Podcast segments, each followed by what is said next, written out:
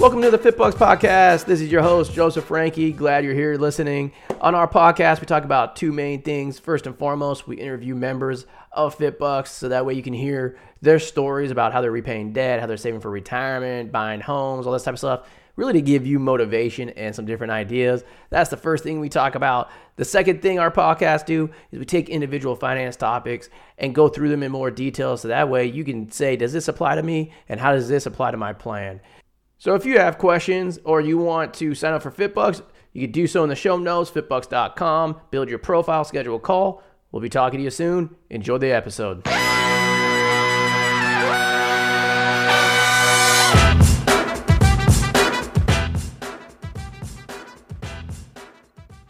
Welcome to the FitBUX podcast. I'm your host, Joseph Ranky. If you're watching the podcast on YouTube, welcome, welcome, welcome. Got a, a good episode today. Um, you guys have heard me talk about in the past about inefficiencies in financial services and how much it actually ends up costing you and, and other consumers and your friends and everybody else in the long run. And that's what we're going to be talk, talking about today. Um, inefficiencies. What do I mean by that? So it's like across the board. So first and foremost, everything you have to do in finance is, I call it the old financial way, you have to go to all these different people. Okay. And it's very inefficient because they have to charge you one way, another person has to charge you another way, or they get commission on this or that or whatever it is. They try to push certain products. So people go into wrong products. It's very inefficient. And then at the same time, like if you go on the internet, you start reading blogs and, and all that stuff and podcasts. There's so much different information out there.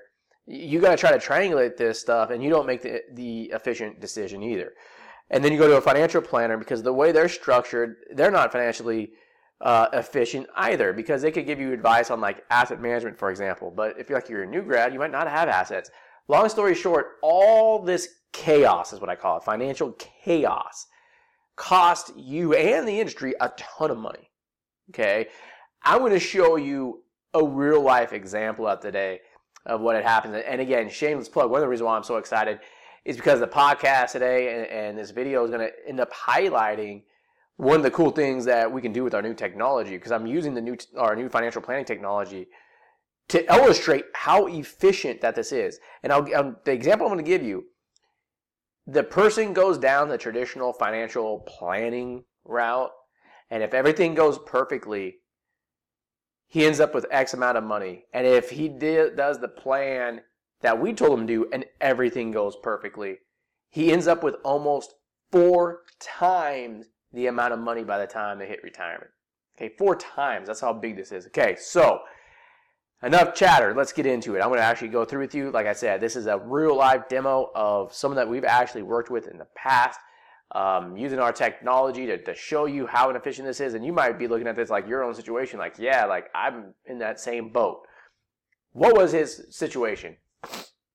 He graduated, had about $100,000 in student loan debt. Um, he was making about $70,000 a year, okay, uh, in income.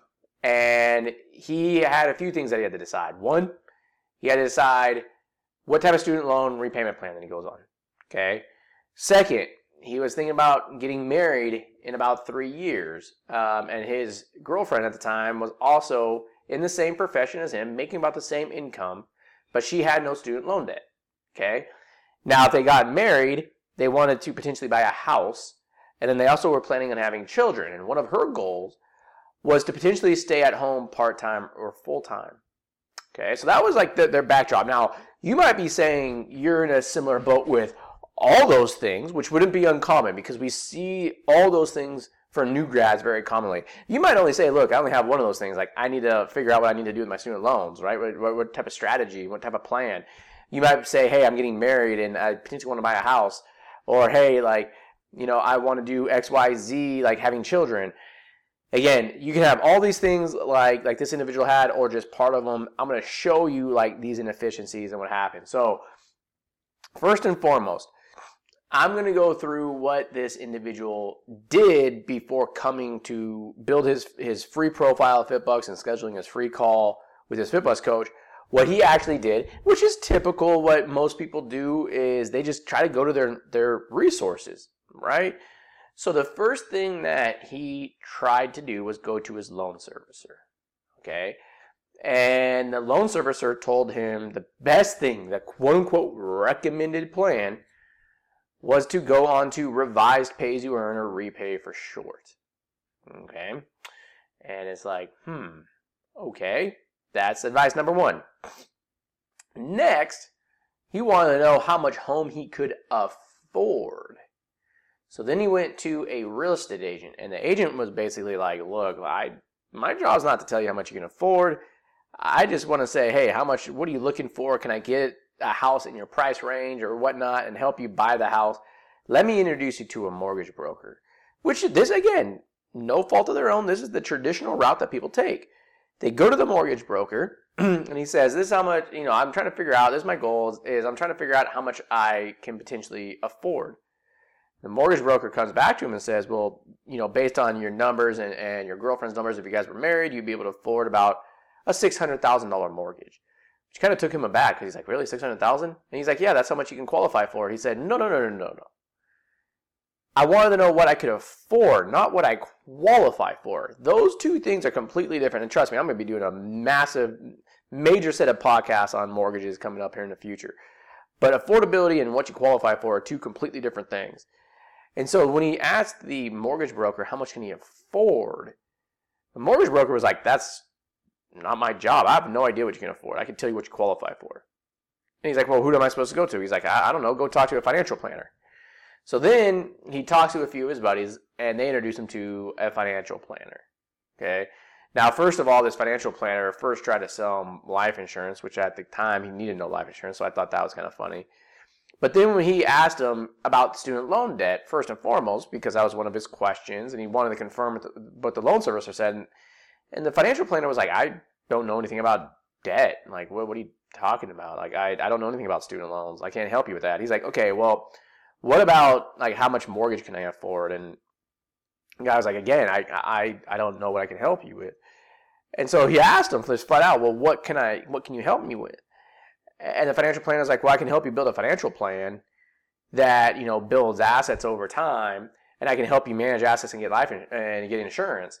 And he's like, well, I don't have any assets for you to manage, and I don't have any life insurance needs.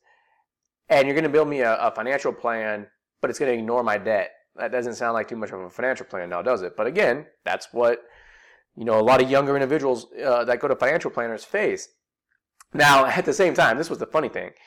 Actually, two funny things he gave him a certain allocation on what he would say to invest his 401k in. Okay, and I'm not going to share with you what that allocation is because uh, there's a lot of nitty gritty in it. And when I tell you that we made a change to that allocation, I don't want you thinking that that would apply to you because it applies differently to everybody. But let's just say that that planner uh, gave him a certain allocation. The planner, the second part that's funny is that the planner was going to charge him a thousand dollars to develop a financial plan that ignored his loans and his mortgage question and charge him $30 a month to help him implement it. And that doesn't include any phone calls like once a year or twice a year that he might have with him. He's going to charge extra for that. But just $30 to implement. So he asked him, he said, Well, I'm going to pay $30 to implement. What exactly are you going to be doing to implement this? And the guy really couldn't answer. He had no technology, nothing to even help him do that. Okay. So that's the backdrop. Now, for those of you that are watching this on YouTube, I'm going to switch over to our screen. Um, those of you that are on the podcast, I'm going to go through these numbers as slow as I can so that way you understand this. Those of you that are watching on YouTube, ignore these columns right now. This is the plan on the left hand side that we just went through, what he was told. Now, down here, the first thing I will point out is that if he were to follow this plan, his student loans would be paid off by July of 2035. Now that should sound some alarms. Why? Because he was supposed to be going on revised pay as you earn. Revised pay as you earn is a loan forgiveness plan that's 25 years long. So if that was the case, he should have been getting loan forgiveness right around 2045. So why were his loans paid off 10 years earlier? And that is where the first inefficiency comes in. See, he went to the loan servicer and they told him, well, go on to revised pay as you earn. That's what they quote unquote recommended. What you have to realize is that loan servicers don't recommend jack shit. They literally have to read from a script and go by the quote unquote law. Okay. And what ends up happening right now is that they have to tell you the lowest monthly payment you qualify for, which for most people is going to be an income driven repayment plan. That's why those things went from like 600,000 people on them in the year 2000 to today there's like 9 million people on them. Is because people call up, say, you know, what do I qualify for? They have to tell them the lowest monthly payment. People say that sounds great and they go on it. They have no idea what that plan is. Second thing is that they have if if you have the same monthly payment between like pay as you earn and revised pay as you earn, they'll put you into revised pay as you earn. Okay, for reasons that I have my reasons, which it's my opinion, so I'm not going to share them. But let's just put it this way: it benefits the lender, which is your federal government, if you go into REPAYE in the long run. So again, they're trying to make as much money as they can, right? So that's why they do it. That's my opinion, uh, without diving into too much details. Now, why was this a red flag? What happened is, is on revised pay as you earn when you get married, it's based on dual incomes and dual federal student loan debts. Since his girlfriend has no student loan debt and she makes about the same amount as him, his payment on his student loans after he was married is going to jump so high, he's not going to get loan forgiveness. He is going to end up having to pay off his loans. Now, in the meantime, because he got this whole rule advice, he's deferring interest onto his loans. So not only does he have to pay back the current loan that he has, he's going to have to pay back a higher balance because he's accruing more and more interest on the loans. So there's mistake number one. Okay, now, when he went to go to the mortgage broker, the mortgage broker told him that he qualified for a $600,000 house. Now, I'm going to go, gonna go through why that's a mistake yet. I'm going to do that when I show you like what we actually went through with him on how much he can afford and you'll see how big of a difference this is. Now, I'm going to go through these numbers and they may or may not sound that bad to you. I'm going to explain to you why they may be bad in, in a minute. But if he did this plan and executed it perfectly, when he hit retirement age, he would have about $51,000 in, in cash and investments and about $1.3 million in retirement. So combined between cash and investments and retirement, he would have about mm, $1.32 million. And his property would be worth about 1.4 to 1.5 million dollars. But I'm going to focus on like the cash and investments and retirement. Okay. That's if everything goes perfect. Now, you might be thinking $1.3 million. That's actually a pretty decent amount. Until you realize that that's like almost 40 years from now is when he's going to be retiring. That $1.3 million is equivalent to like $500 to $600,000 in today's money. Now, if you were 65 years old today and you had $500,000 and that was your retirement, would you be very comfortable about retiring? No. And the probability says you shouldn't be because you're probably going to be running out of money, especially in his case because he's planning on being married, which $500,000 for a couple to survive their entire lifetime is probably not going to happen. Okay? But that's where a lot of retirees nowadays uh, that are 65 years old find themselves with 300, 400, 500,000 dollars in retirement and they're looking back like what did I do wrong? Well, you're going to see some of the things they did wrong, but they're in the exact situation that this individual would have been in if they would have kept following this information. Okay? Now you might be saying again, $1.5 million property, not too bad. Okay, that's good. $1.5 million. Now they'd have to liquidate that and then have to rent and stuff in the long road. I'm gonna just mostly concentrate on the cash and investments and retirement because that's what they would have to live off of. $1.3 million. Okay, now when he came to FitBUX and scheduled his call, this is what we went through with him. Okay, we said, first and foremost, you're not, don't go on REPAYE. Have a goal. Do you want to save for your house first or pay off your loans first? Just focus on one of those goals. And if you guys ever want to hear a podcast about me talking about the power of focusing on something, I, have done podcasts on that. Look them up. I might be publishing another one soon. Like, it, it's very key to everything. Okay, but focus.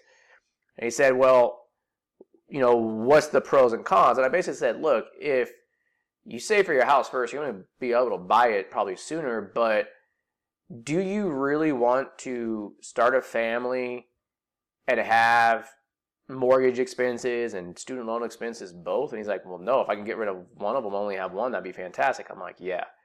Because what I didn't share with you was in that first plan that he did that that we ran out that we just talked about, I told you he'd have 1.3 million dollars if everything went perfectly. First of all, over the next 40 years, not everything's going to go perfect. You're, going to have expenses. You're going to have to buy cars. You have to do, all that stuff. So he's probably not going to end up with 1.3 million dollars in retirement. That's first and foremost. Second, the one goal, if you remember, was that his uh, girlfriend slash future wife wanted to make sure that she would have the option to stay at home part time or full time if they have kids. That first option that she was given was only going to happen if she continued to work full time and he worked full time their entire careers. Again, that's why like your parents that are 65 years old that don't have retirement is because they made those mistakes and one of them might have stayed at home part time or full time and they didn't have the dual incomes. And that's why instead of having six hundred or seven hundred thousand dollars, they might have like three hundred or four hundred thousand. Okay, again, inefficiencies.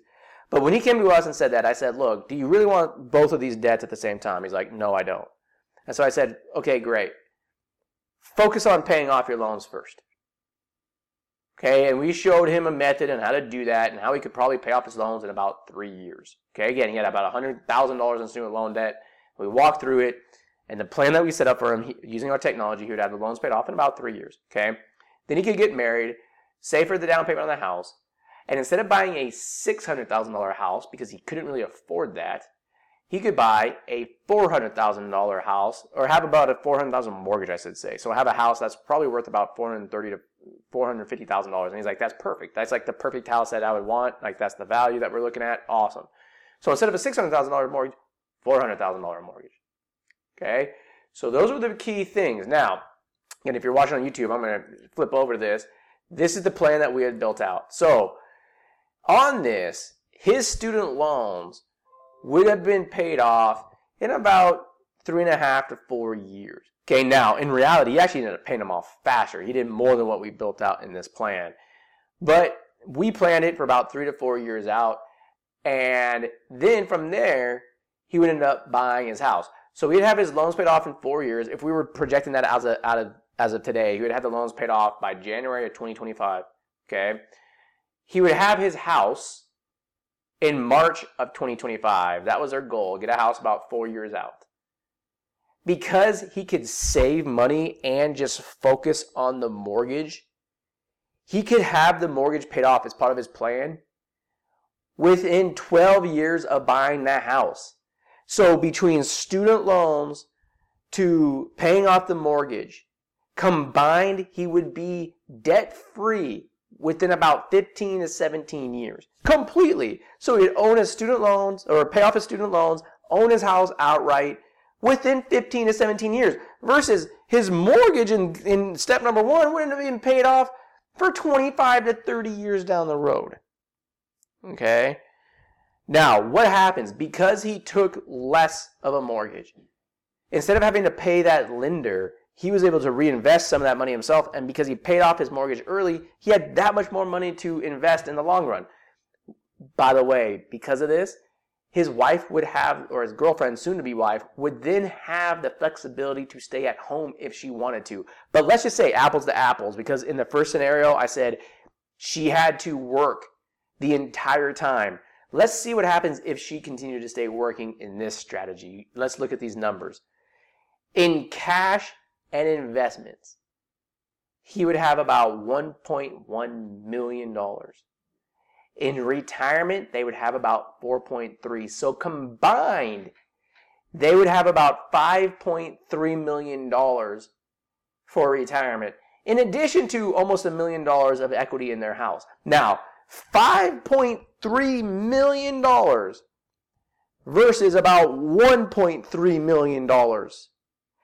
And that's 5.3 million dollars. They don't have to do everything perfect. They can have emergency expenses. She could stay at home part-time or full-time and they would still end up with probably two times or three times the amount they would in the cookie cutter, the American way, whatever you want to sell it as bullshit that they're basically selling in the old financial services that I shouldn't say old because a lot of people are still doing that crap. They're still doing that cookie cutter. Okay, go into the re- like whatever the loan servicer tells me. Okay, I went to a mortgage broker and this is what they told me I qualify for. So that's the best house I can get. So on and so forth. Oh, and by the way, I told you guys the financial planner told him some horseshit allocation because we look at human capital analytics and behavior analytics. For those of you that don't know, those are like we're go check out our blogs and some of our podcasts on it. Basically, in short, it's you. We customize everything to you. So we were able to tell him based on your, your human capital and behavior, this is what your allocation should be. So we factored that into this as well. And he was able to take advantage of those allocations. $5.3 million versus about $1.3 million. That $4 million difference is the inefficiencies that are in the current financial services world of poor financial planning. And to me, that explains why people go from age 20 to age 40 and now they're 60, 65 years old and they're like, well, we have $300,000 saved. Where did we go wrong? We thought we did everything right. No, you were unfortunately part of a system that was very inefficient. And now everybody has FitBUX. They can come to us and be more efficient. uh, shameless plug, shameless plug. Now, I'm going to give you guys one more tip on this because I did that apples to apples on what most people do in terms of they set their plan and they never increase anything, meaning they don't increase how much they invest, they don't increase how much they pay off over time. But in reality, you should not be doing this. And you guys might have heard our podcast on the PI method. Okay. The PI method is the percentage increase in earnings method, meaning whatever percentage you do to your money towards each category. So if you say, I want X percent going to my student loans, X amount going to my mortgages, X amount going towards my my retirement those percentages. You always keep the percentages constant and then as your income goes up if the percentages are staying constant that means you're increasing the dollar amount to those aspects or to those categories. So we call that the pie method. So if he would have done that instead of having 5.3 million dollars he would have about 7.8 million dollars in retirement so again, I showed you guys if he just did the cookie cutter thing, but did it the more efficient way in what we showed him, he would go from 1.3 to 5.3 million dollars.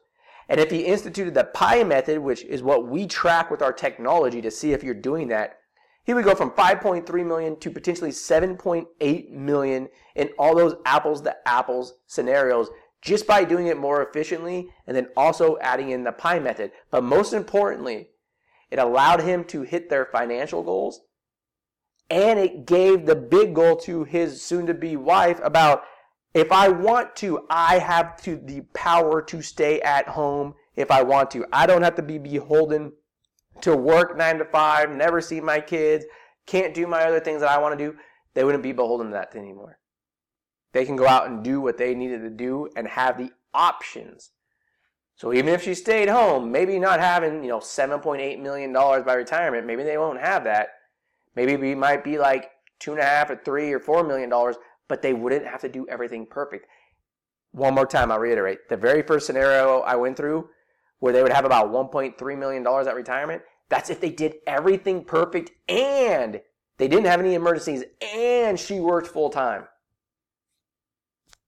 Do the math. Probability says that's probably not going to happen right? So again, that's the podcast today. As you guys can tell, I'm pretty pretty adamant about this. That's probably why I started a company that is building a technology to do away with those inefficiencies. Um, but it gets me on my nerves because I, I, see I've seen this for now shit uh, 13 years of how this inefficiency cost people in the long run. And so what I'm hoping is that this is a, a wake up call to a lot of you guys saying, what am I doing that I can you know, I recognize this inefficiency in the financial services market. What can I do to get rid of that?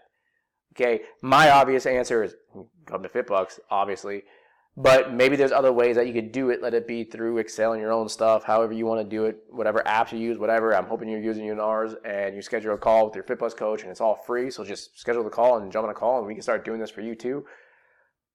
But know that if you're going to put your head in the sand and just go with the traditional route that everybody else is doing, than that the quote unquote older generation did, probability says you're not going to have enough money when you hit retirement. Your future you, you is going to be really upset and you're going to be sitting there shaking your head saying, What did I do wrong? How did I get here? Don't let that happen to you. That's the podcast for today. Thank you again. We'll be talking to you soon.